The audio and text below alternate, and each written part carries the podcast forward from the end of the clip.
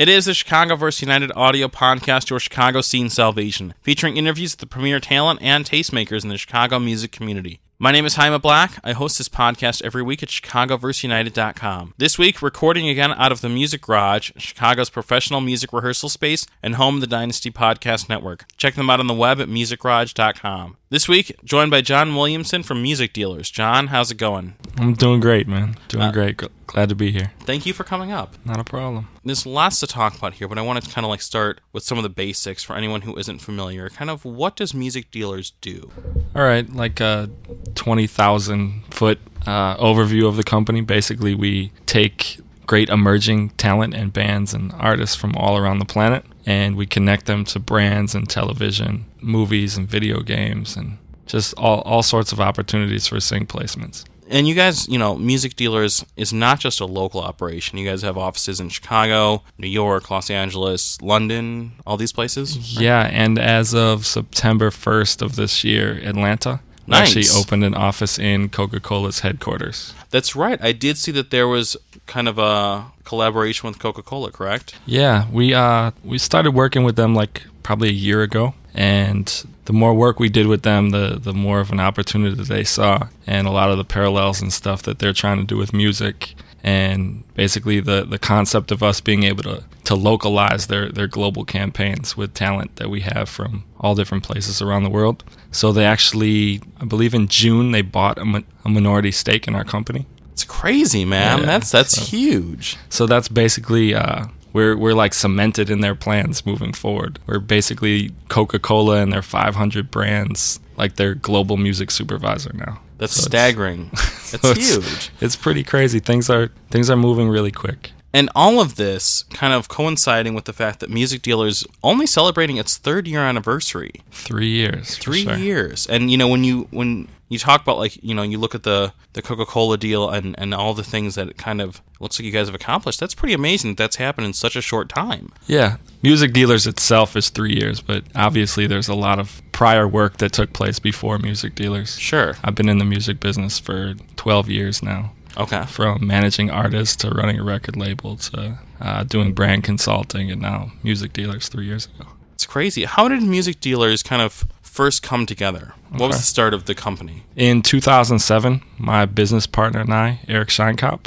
we were uh, we had a company called Bandit, and we were managing some some bands at that time. But the main thing that we were doing is doing consulting work for Leo Burnett. Yeah, So we- absolutely. So we were working on the McDonald's account, the Philip Morris account, and a couple like larger accounts, Kellogg's and things of that sort. And we were doing custom music for them. So basically, they would come to us with a brief, and they'd say, "Hey, McDonald's is looking for this type of a song. Um, what can you get together for us? It's due. We ship in a week, or whatever the case may be." So literally, we would like just start hitting our network, getting on the phones, calling all the artists we know, sending out email blasts. And we would probably hit like 200 artists between myself and Eric. And then, like, literally within a day or two, we'd probably get back like 100 custom songs Yeah. for a McDonald's opportunity. And we started doing that and we started landing some of these pieces. And uh, they were extremely impressed with, with how quickly we were turning things around because they're kind of used to the going to a music house and saying, hey, we need a reggae track and having to pay like 15 grand and then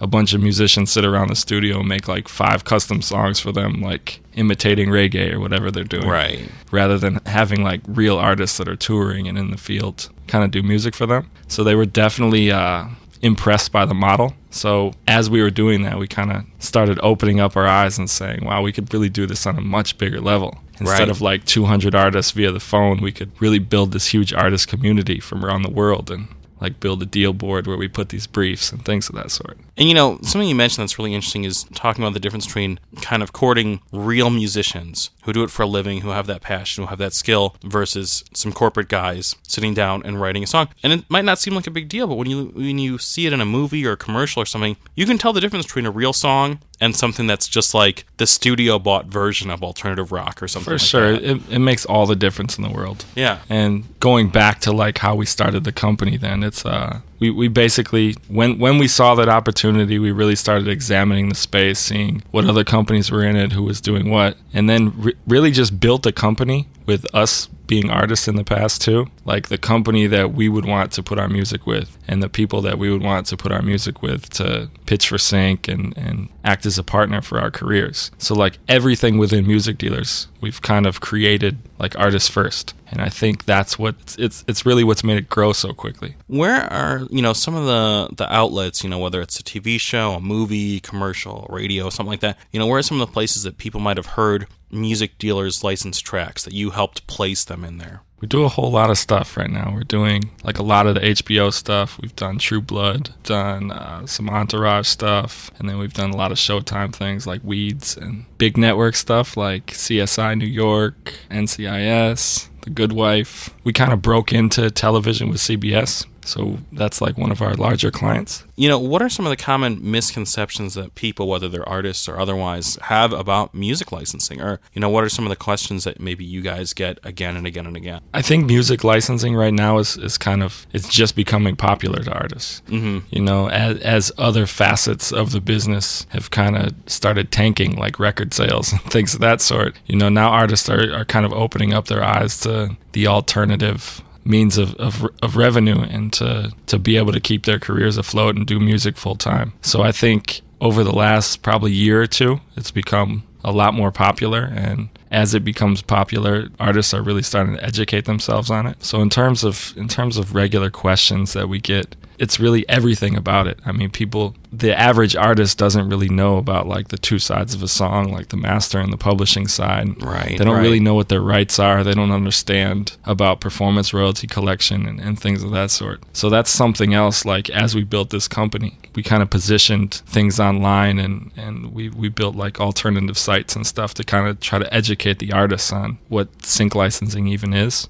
Yeah. So they can definitely get a, a, better grasp on it. You know, you touched on a lot of stuff that I literally have on my list in front of me that I wanted to bring up to you. And, you know, the first thing is that, I mean, literally, I'm looking at the question right here, and you just talked about it. 15 years ago, if you were a major commercial band, going further back, if you were Nirvana and you put your song on CSI Miami, you were selling out. You were selling out. And now I know so many musicians, local acts, you know, whoever, who are specifically taking time out. They have the time they're writing their album songs, and then the, the time that they're, they're writing songs they're, that they're going to try to pitch. They're building like, a catalog of sorts. Right? Absolutely. So now it really does seem like that stigma has been removed because all of a sudden it's like you can't be high and mighty because you don't have the record sales anymore. Like you're not earning that revenue. You got to go somewhere else for it. You know, everything is kind of just it's been flipped on its head the last couple years. So yeah, like television has kind of become the new radio. It really has. So, yeah so to, to get your music within that, that scene or that, that distribution model, you have to, to write songs a certain way and you have to kind of play the game. So well, yeah, and uh, again, something that I literally have in front of me is like you look at TV shows and movies, and those really are the new music videos. Pineapple Express, the trailer for that, which really I feel like launched MIA into the popular consciousness with Paper Planes, is a great example. Oh, and, and there's and there's so many examples that are yeah that are just like that, you know. So that, that's definitely what we're trying to do in terms of working with some of these bigger brands, and it's it's kind of where the trend in in licensing is going is to have a brand align with an unknown independent artist rather than a big artist like the Rolling Stones. Yeah. And it's not just for budgetary purposes, it's just kind of how it's going. Like brands they don't want to take all of the negative stuff. Like when when when you're a brand and you align yourself with a really large artist, you take like their whole fan base obviously, but then you take all the negative stuff associated with that artist too. You look at um uh, I forget which gum company. Chris Brown. They dropped Chris Brown. Right. Yeah. Yeah. So again the the the trend is for these brands to kind of champion like a, a, a, young independent band or an artist and kind of fits right in line with our model and it's it's it's really exciting for artists I, I love it and i think it's an important service that artists need at this point they need to be able to gain revenue in some capacity because otherwise they're they're gonna you know starve to death. I mean, the term "starving artist" has never been more literal than it is now. For sure, there, there's so many there's so many uh, new technologies and new partners basically for for artists nowadays. Mm-hmm like back back in the day you, you had to like make a commitment to a manager make a commitment to a publishing company or commitment to a record label now there's there's all of these great companies that are kind of looking at the relationships with artists as a partnership and it's kind of like we don't get anything unless you get something. Right. It's a really cool time for artists as as well as a scary time because there's so many things that are new. And and all the things that are old are gone. I mean, I, I used to work at Q101, and it's like, No more. yeah. Who are some of the Chicago acts who have been involved with music dealers? You know that that have worked with you guys. Blah blah blahs. You Yes. know that band? Quality band, absolutely. incredible band. There's this DJ producer named Jason Tyler. Yes. Um, Mhm. He's he's from here. We actually placed. Uh, he just did last year, this year's big, huge uh, national target campaign for television. nice. Yeah. So I think we did like 13 spots around one of his songs, Wow. and uh, became pretty popular. Hey Champ, I think they've worked Hey, with you champ, guys. yeah, for- Absolutely. for, sure, for sure. friends of this show, and uh, those guys are awesome. How can artists get involved with music dealers? Like, if they wanted to be able to submit their music, is it something where you guys solely have to seek them out, or can they can they submit their music through channels to you? Yeah. So the way that it works is any artist can just go to musicdealers.com, and there's a portal there that it's called Got Music, hmm and you can create a profile and upload music. And then every single song that comes into the system. Right now, we're getting like a song every two minutes or something Oh uploaded into the system. man. So Yeah. every single song that comes in is listened to by us in the office. As amazing as that is, we have like 30 full-time people in Chicago, and I love it. And every single thing that comes in, it's it's listened from front to back, and it's either accepted or rejected uh, based on a whole bunch of criteria, hmm and then it's actually reviewed. We created a language, so with all these like tags like genre and moods and things like that being so subjective, we kind of created our language, what all of this stuff means. So when we're reviewing songs, or the staff is reviewing songs, there's like I think 900 different meta tags from Wow. moods to sub moods and all all types of stuff. And then we built this thing called the discovery tool. It's like our Google. Right. So a client can come to us and literally say, "Hey, I'm looking for an indie rock song with a female vocal. It has to have a 12 bar build up in the beginning. It needs to be driving and it needs to, to use the word sunshine in the chorus." And literally we can plug all that in and get out like 12 results. Dude, that is insane. I mean, SEO is everywhere. It is so important, and it, people might not think it applies to music, but it, it, it does. Oh, for sure. That's incredible. I, I had no idea Yeah. that there was that kind of a search engine being utilized for music. That blows my mind. Yeah, I mean, right now we have close to 150,000 songs in the catalog. Oh my god. So we we needed a really quick way to access that stuff. So like no matter how big this thing scales to, like we're we're still able to find the needle in the haystack. That's incredible, man. Uh, music dealers just hit three years. It doesn't look like you guys are slowing down anytime soon. You got this Coca Cola deal. Kind of what's next for the company, and and where do you guys aim to go from here? Our our focus, a lot of our focus is direct to brand. Over the last 3 years we've been doing a lot of agency stuff, working with a lot of agencies. This Coca-Cola thing has kind of really opened up the doors for direct to brand. A lot of people are taking meetings with us now that weren't taking meetings with us for the last 3 years. So there's going to be a lot more direct to brand, a lot more opportunity for artists just aside from sync. Like the the sync licensing portion of our business is always going to be the core, but because of our relationships with these clients and their need for music and and, and need for for musicians and bands from performances to to anything like as as long as that's there and it's growing because everybody wants to be involved with music right now like we're going to continue to leverage our artists and, and put them in those positions. Like right now with coca-cola we're booking like 30 or 40 bands for the olympics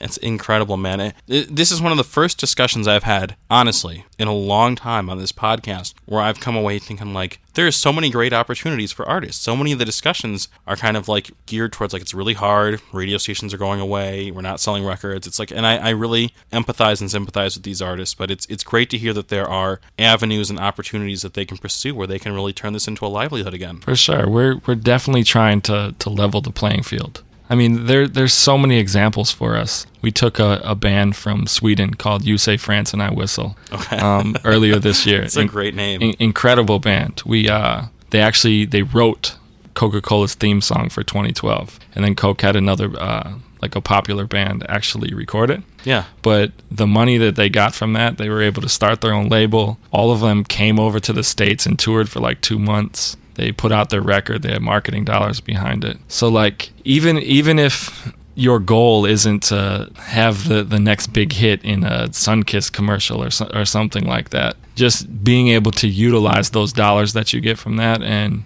put it into where you would normally get like a budget from a record label in the past. You know, it's mm-hmm. And then you're not tied into a deal. for sure. You're not like, oh, you know, we gave our record deal or you know our record to X label and they've shelved it. and There's nothing we can do until they decide to release it. For sure. You're still in charge of your own destiny. I want to touch on one other thing too. in- Absolutely, in, man. ter- in terms of the future and some things that we're doing. We just acquired a, a nice piece of this social gaming company. Right. So I think with music, a lot of the future is going to be gamification. So we're we're definitely positioning ourselves in that world. We have a game on Facebook right now called Sound City, and it's kind of in the in the vein of a Farmville type game, but you build a club. But it's all based on music discovery. So like a lot of our artists are, are in the game and I don't know how many users. I think it's in beta right now, but they're going to put a couple dollars into it. There should be three or four hundred thousand users within a month or two. Jeez. And literally, we've taken like that discovery tool and we've made like a consumer version of it and put it in the game. So users that are playing the game, they're going to be able to like just discover new music from our catalog and share it on their Facebook walls and things of that They're sort. like the new moguls. For sure. And then we're going to use that platform and those users to better solidify some of these songs into these placements. So when a brand comes to us and they say, hey, we're looking for that indie rock song with a female vocal,